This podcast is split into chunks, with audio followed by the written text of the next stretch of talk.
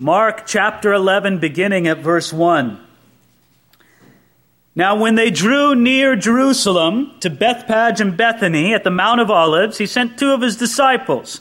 And he said to them, Go into the village opposite you, and as soon as you have entered it, you will find a colt tied on which no one has sat. Loose it and bring it.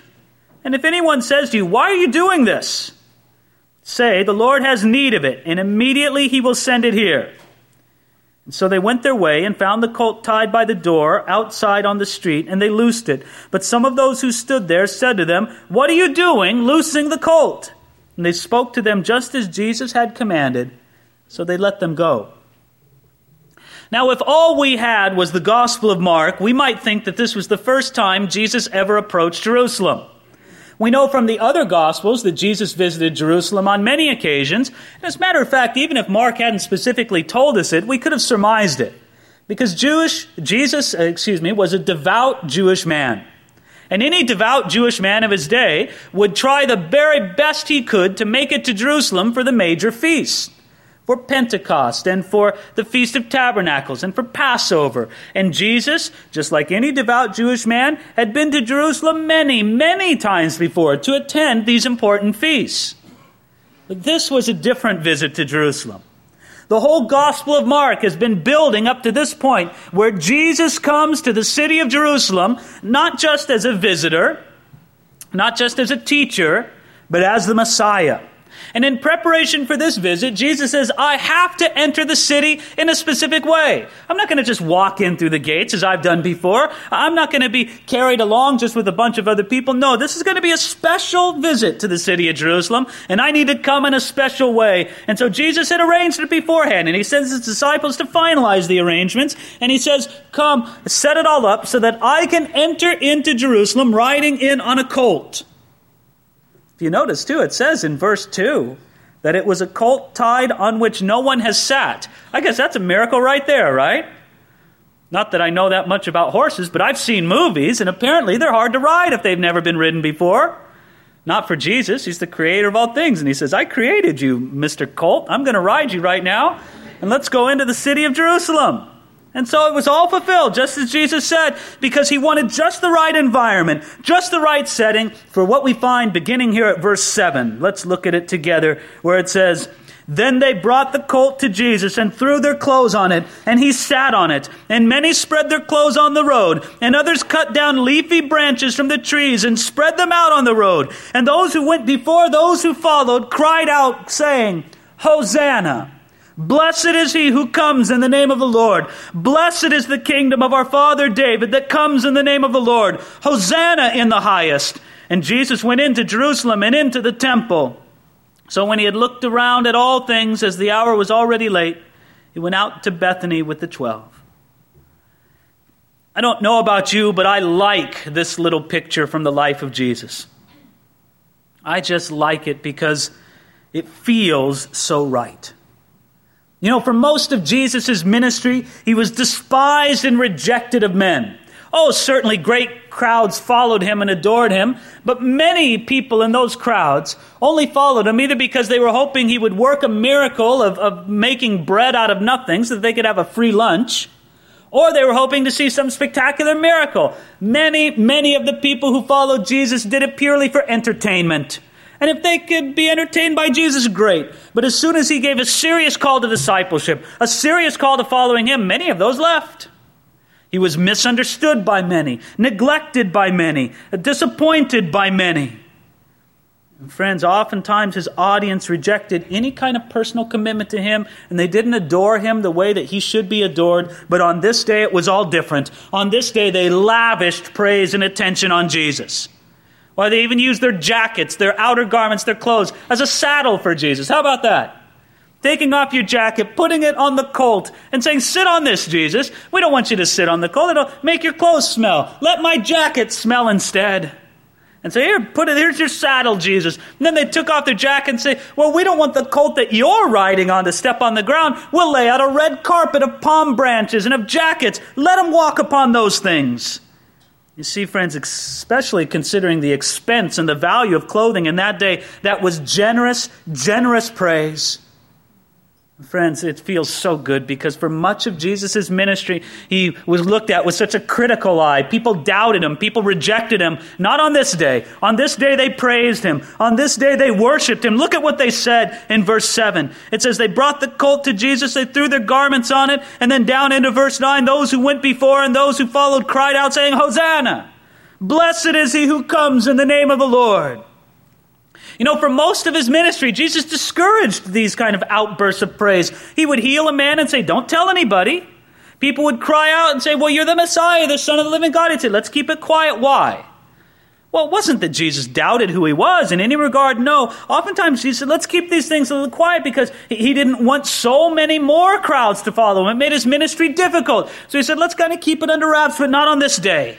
So you want to worship me? You want to praise me? Then do it. I'll receive it.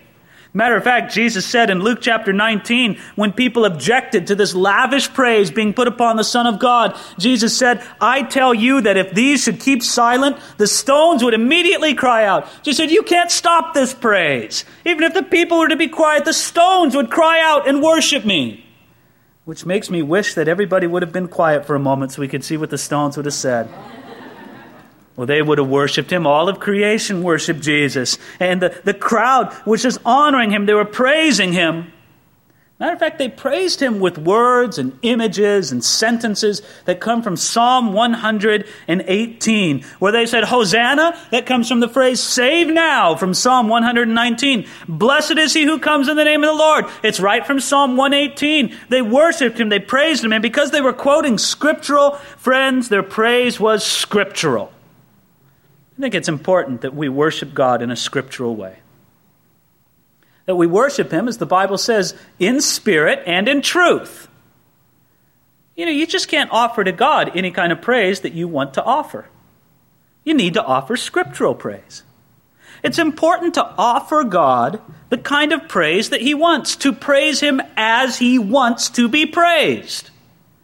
Now, men, we understand this principle very well from marriage you understand that as much as you might be tempted to do so, when it comes Christmas time or birthday time for your wife, you can't buy her the present that you want. You need to buy her the present that she wants. And so if you golf and your wife doesn't, don't buy her a set of golf clubs. If you surf and your wife doesn't, don't buy her a surfboard. Don't buy your wife power tools unless she specifically asks for them. It's for you. It's not really for her. And she sees through it in a minute. We know you bought that boat and tried to say it was a family thing, and what a great family thing it would be. Well, God sees your heart, husband, whether or not it was a family thing, indeed. You get the idea, don't you? If you want to please your wife, you find out what pleases your wife and do that for her, not what pleases you. Nothing may please you more than going out and buying a new cordless drill, but it's not going to please your wife. Now, it's the same way when we worship the Lord. Find out what pleases the Lord. And where do you find out what pleases Him? You find it in His Word. I ran across a passage in a Wednesday night study that we'll talk about this Wednesday night. I'm very excited about it. Hosea chapter 14, verse 2. It says that when we come and return to the Lord, it says, Take words with you and come to the Lord. You know what that tells us? Is that just offering to God the thoughts of our heart, it's not enough.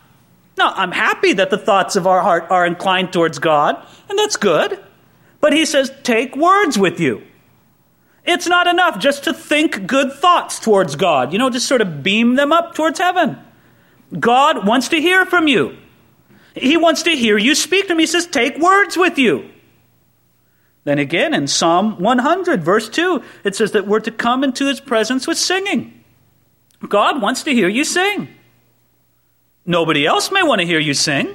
But God wants to hear you sing, and you may be holding back. You say, "Well, I'm not going to sing. I'll empty out the church." You know, I, uh, who wants to impose that on anybody? God wants to hear you sing. He says, "Come into His presence with singing." Now, you may not like it. I grant it. You may not. But again, it's not about pleasing you. It's about pleasing Him, and He says He wants it. Well, husbands, the same thing. You understand the principle. You're doing something for somebody else, not for yourself. So if he says, come to him with words, that's how we come. If he says, come to him with singing, that's how we come.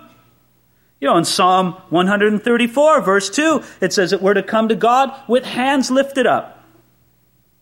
Maybe the first time you've come to church and you saw people raising their hands in time worship, it seems so strange. I know people who almost broke out laughing when they've seen that. They said, This is the strangest thing. What are people doing? I, I don't understand this at all. It looks so strange to them. Friends, they're just doing what the Bible says.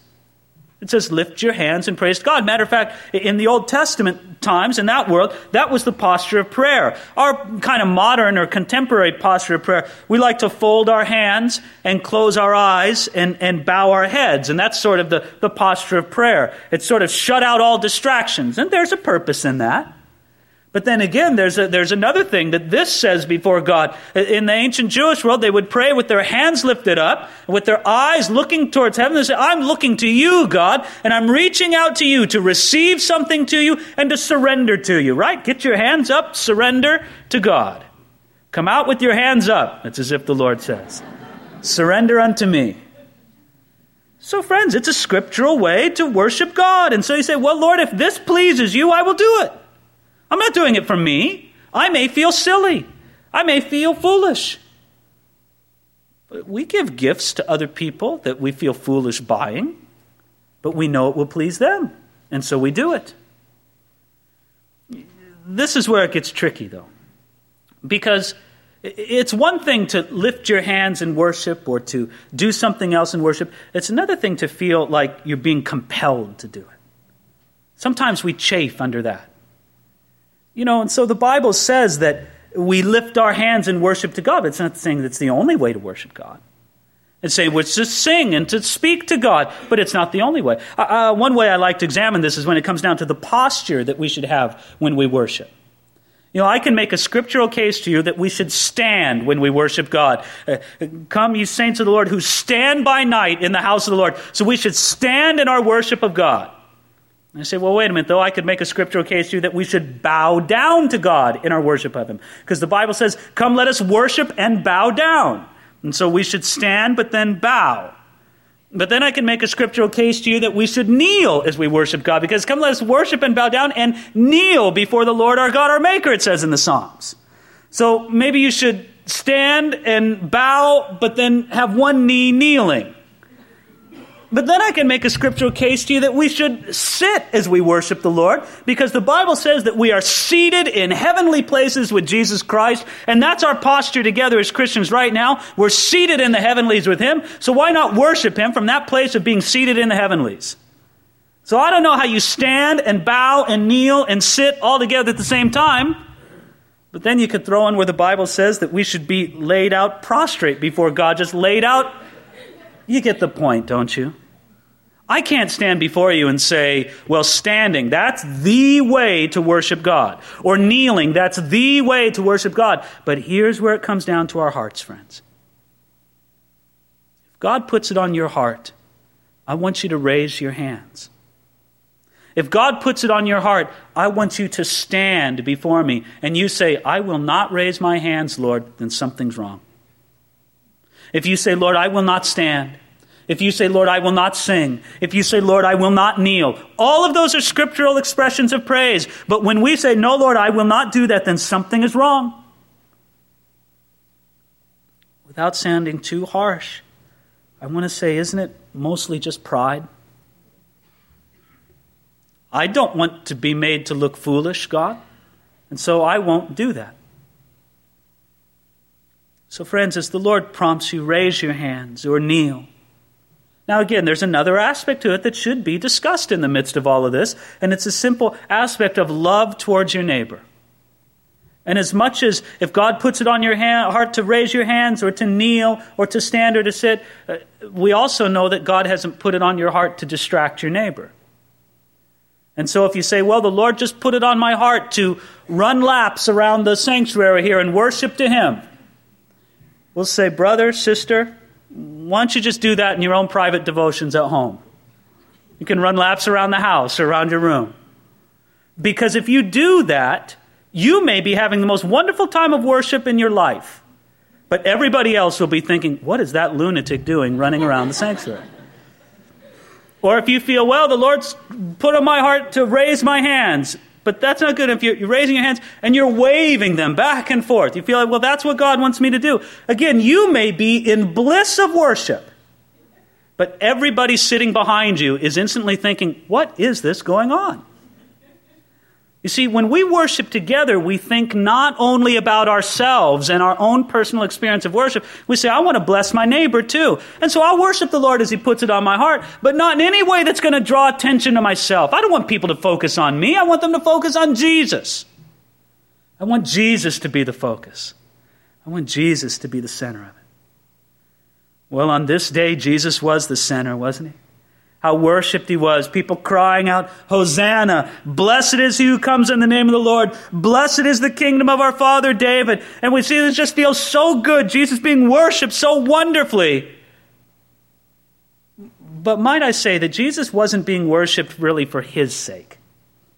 What I mean by that is it's not that Jesus had some kind of self esteem problem and needed affirmation from the crowd. No, friends. You know, the worship that we offer to God, it's not so much that it does God good, though it blesses Him. The real benefit is that it does us good. We are creatures created with the need to worship. And until you find, and until that purpose is fulfilled in your life, something's missing. Something's missing until you've entered into real worship. And when I say that, maybe some of you don't really know what I'm talking about. Then make it a point of prayer and say, God, this year show me what real worship is about. I want to know. Maybe others, you know what I'm talking about when I say real worship. You say, well, then God, bring me to that place often. I want to live there. There's something else that strikes me about this whole event when you look at it, we, we call it the triumphal entry. Jesus coming into Jerusalem in triumph, and everybody's celebrating, everybody waving palm branches, and the clothes are before him, and it's great. And we, this is Jesus' moment of triumph. But if you would have gone back in that day and said, What? You know, look at this is the triumphal entry of Jesus, people would have looked at you and they would have blinked and they'd say, What are you crazy? They say, Do you know what a triumphal entry is? A triumphal entry is the kind of thing they give to a general in Rome when he comes in after a decisive victory. You see, in that day, they knew how to have a triumphal entry. The, the, the, Roman general, if he had won a complete and a decisive victory, if he had killed at least 5,000 enemy troops, then they would give him a special parade through the streets of Rome. And the first in line of the parade would be all the great treasures and, and, and booty that he had captured, all the great treasures from the, the nations that he had conquered. And they would parade that through the streets. Next would come the thousands and thousands of slaves and prisoners of war. They would come in shackles and be trudged down the street. This is the victory parade parade. And then would come the legions marching unit by unit, uh, group by group, marching in precision. This awesome display of power and force. And then finally would come the general himself on a golden chariot with magnificent white horses pulling it, waving to the crowds, and they'd be shouting out praise and adoration to him priests would walk through the streets, billing out censers of, full of incense and all sorts of praise and adoration being given to this general. They'd end up at the Colosseum and they'd sentence some of the prisoners to be mauled by wild beasts and to be killed for the entertainments of the crowd. And they say, well, that's a triumphal entry. This? This is a poor Galilean peasant sitting on a few coats, riding on a colt, coming into town. But you know, it was plenty triumphant for Jesus. Even though it didn't fit the image of what a triumphal entry should be in that day. You see, if Jesus would have fulfilled the image of a triumphal entry, he would have come on a horse, not on a colt. But he said, No, I don't care about image. I'm the reality, I'm the substance. Now, I find interesting about the rest of the text that we're going to cover this morning, all the way to verse 26. You find this constant examination between image and reality. And I think it's so relevant for our age. You know, we are an age, we are a generation captivated with image instead of reality. You see it in politicians, don't you? What's important to them is image, not reality. You, see it in advertising. What's important is image, not reality. You see it in the lives that we live. You see it on television. quite popular today are these new kinds of shows. They call them reality television. There's nothing real about it. You know, I mean, it, it, has the appearance of reality, but it's actually a very slickly crafted appearance of reality. And the things they don't want you to see, you don't see. You see the image, not the reality. But, friends, here's the question that we're going to be confronted with several times in this chapter until we come to verse 26 is this whole idea of image versus reality. Look at it right here in, verse 11. It says, Jesus went to Jerusalem and into the temple. So when he looked around at all things, as the hour was already late, he went to Bethany with the twelve. When he came into Jerusalem, the triumphal entry, he left. He just looked around, but he looked around. He was doing an inspection. He's saying, I'm the Lord of this temple. I want to see how image matches up with reality, and I'm here to judge this. I'm here to assess it. So now look at what he does the next day, verse 12. Now the next day, when they had come from Bethany, he was hungry. And seeing from afar a fig tree having leaves, he went to see if perhaps he would find something on it. When he came to it, he found nothing but leaves for it was not the season for figs. In response, Jesus said to it, Let no one ever eat fruit from you ever again. And his disciples heard it. You know, when we hear that, our first reaction is kind of, Jesus, mellow out. It's just a fig tree. No, but you see, the, the whole key phrase here in verses 12, 13, and 14 is this phrase that says, He found nothing but leaves. Now, I'm not a botanist or arborist, or people know all about trees and such, but from the research that I've read, this particular kind of fig tree that they're talking about has a very interesting characteristic. Most trees bear their leaves first, then the fruit comes, but not this fig tree. This fig tree, the figs come at the same time or even slightly before the leaves appear. And so if you have leaves, you should always find figs. But what Jesus did was he came to it and he said, There's the leaves, Where's the figs? There's no fruit. I want you to know that Jesus cursed this fig tree not because it had leaves, but because it didn't have fruit. There was no fruit there. But it was advertising as if it did have fruit. Because on that kind of fig tree, if you see leaves, there should be fruit. You see the difference here between image and reality? Oh, it had the image of being a fruitful tree, but no, it was just image. There was no reality. And so Jesus said, You're going to be cursed. Let no one ever eat fruit from you again. Again, the tree was cursed for its pretense of leaves, not its lack of fruit. It can be just like that in our lives, right? Pretty image, lack of fruit. People look at your life, or Jesus looks at it today, doesn't he? Says, well, look, a fine churchgoer. Of course there's a Christian. They have a Bible, and they, they, it's right there in their lap. They didn't even ask for a Bible this morning. They brought their own. Look, one of them a Christian. There's the leaves. Where's the fruit? Is the fruit there? You see, our world is so captivated with image instead of substance, but it doesn't fool Jesus for a moment. He looks and he sees the reality. So he came to the tree. Well, great, there's figs here because I see leaves. No figs? Th- then this is an offense to me because it's pretending to be something that it's not. Then he does the same kind of thing here at verse 15. Then they came to Jerusalem. And Jesus went into the temple and began to drive out those who bought and sold in the temple and overturned the tables of the money changers and the seats of those who sold doves. And he would not allow anyone to carry wares to the temple.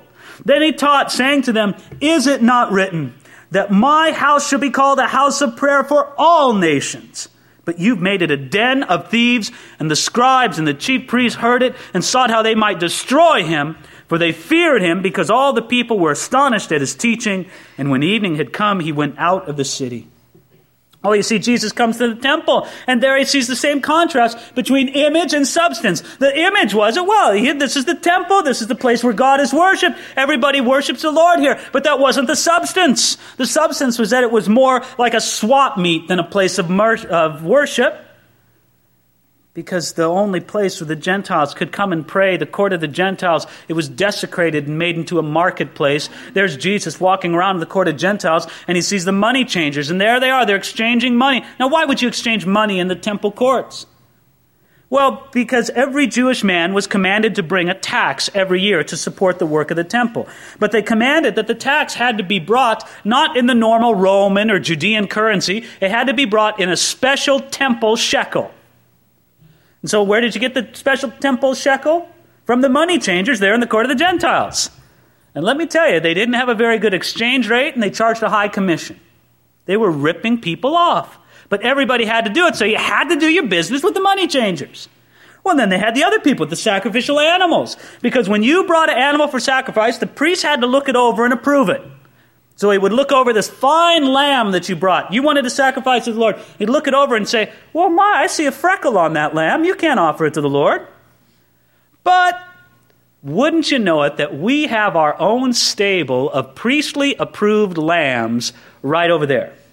You go over there and you can sell them your poor, miserable looking lamb, and we'll buy uh, and we'll give you another one for a small fee.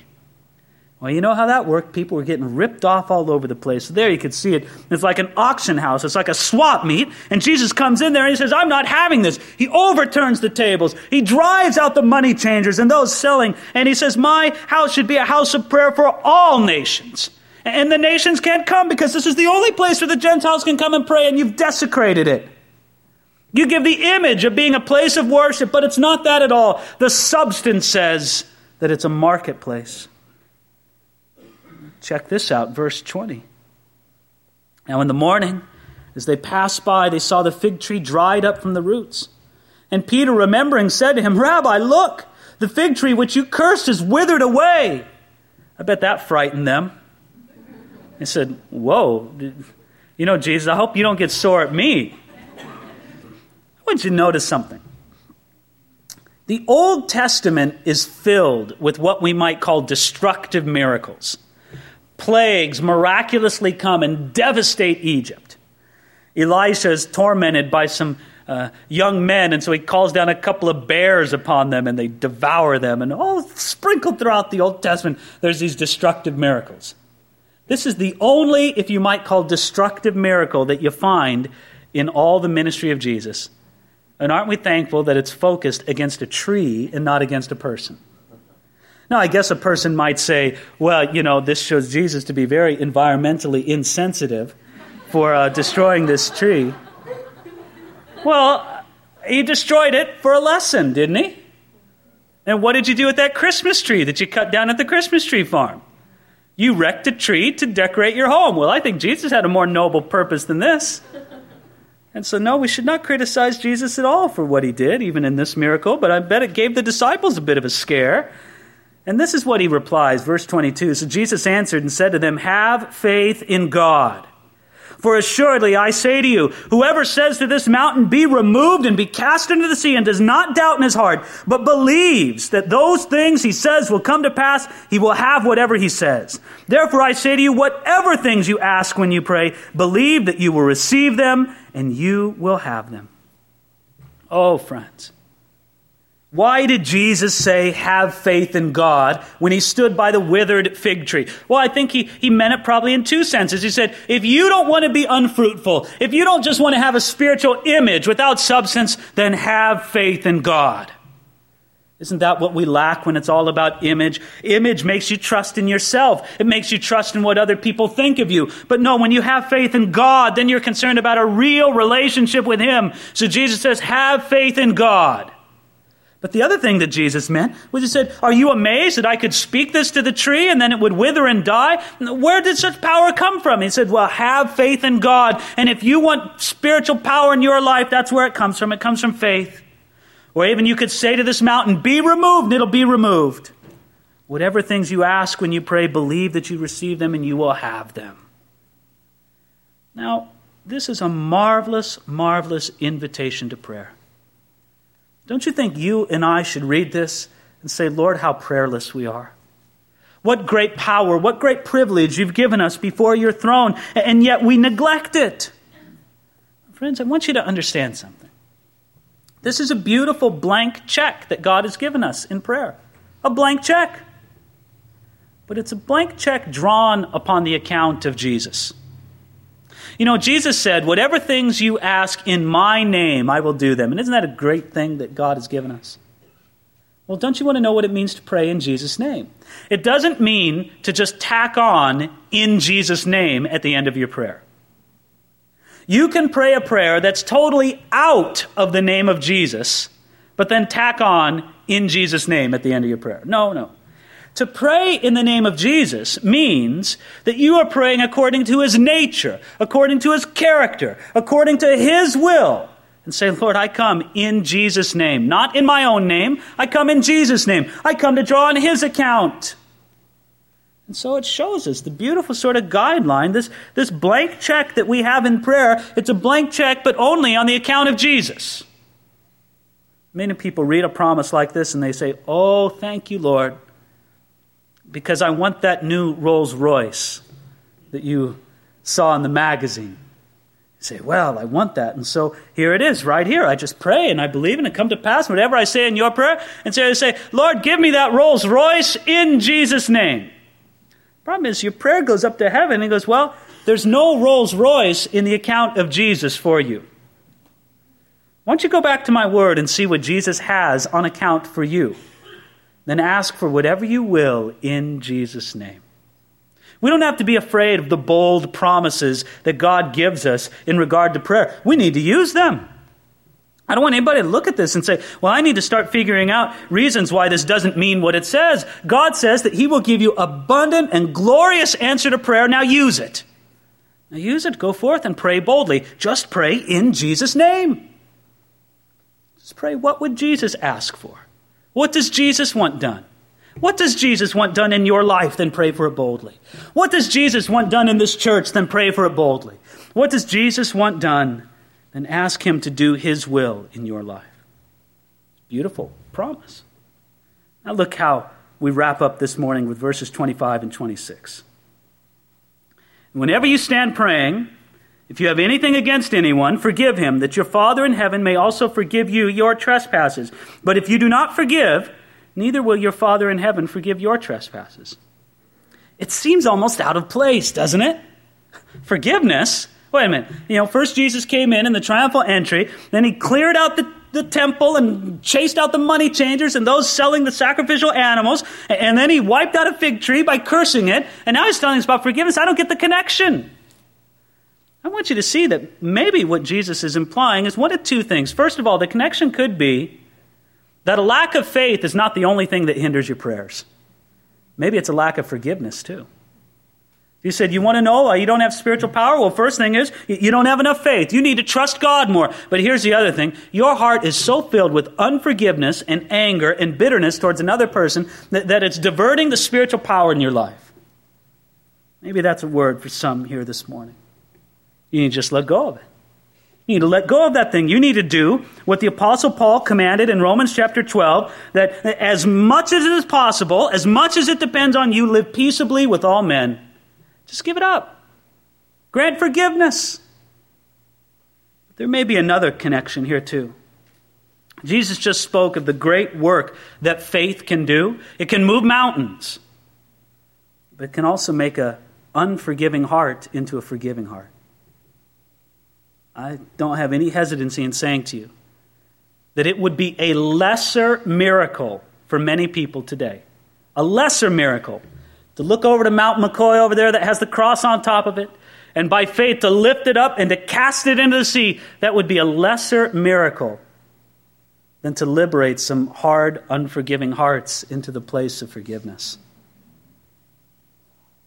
So, how about you? How's the image versus reality thing working in your life? You have the image of a Christian, but a true Christian forgives. You have the image of faith, but do you really have faith in God? You have the image of being a worshiper of Jesus, but is the reality, the substance there? Jesus brings us back to these points all the time, and he says, I don't want to see only leaves, I want to see fruit. And here's the great thing about it you want to bear fruit, don't you? You do.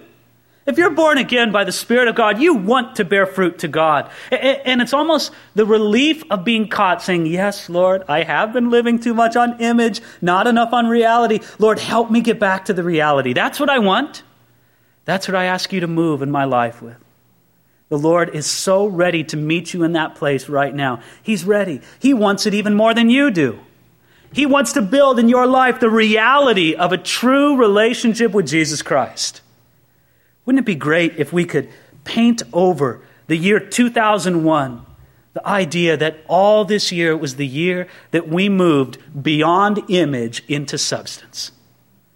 And every one of us walked with a real relationship with the Lord, with all the fruit, with all the power in prayer, with all the forgiveness that that means. It would change our lives, it'd change our families, it'd change our community. So God says, let's walk in it right now. So I'm going to pray. I'm going to pray for myself because I need God to work in my life on these things. I'm going to pray for you too because I think there's probably more than one heart here that needs to forgive, needs to trust, needs to move from just image into substance. Let's pray together right now. Father,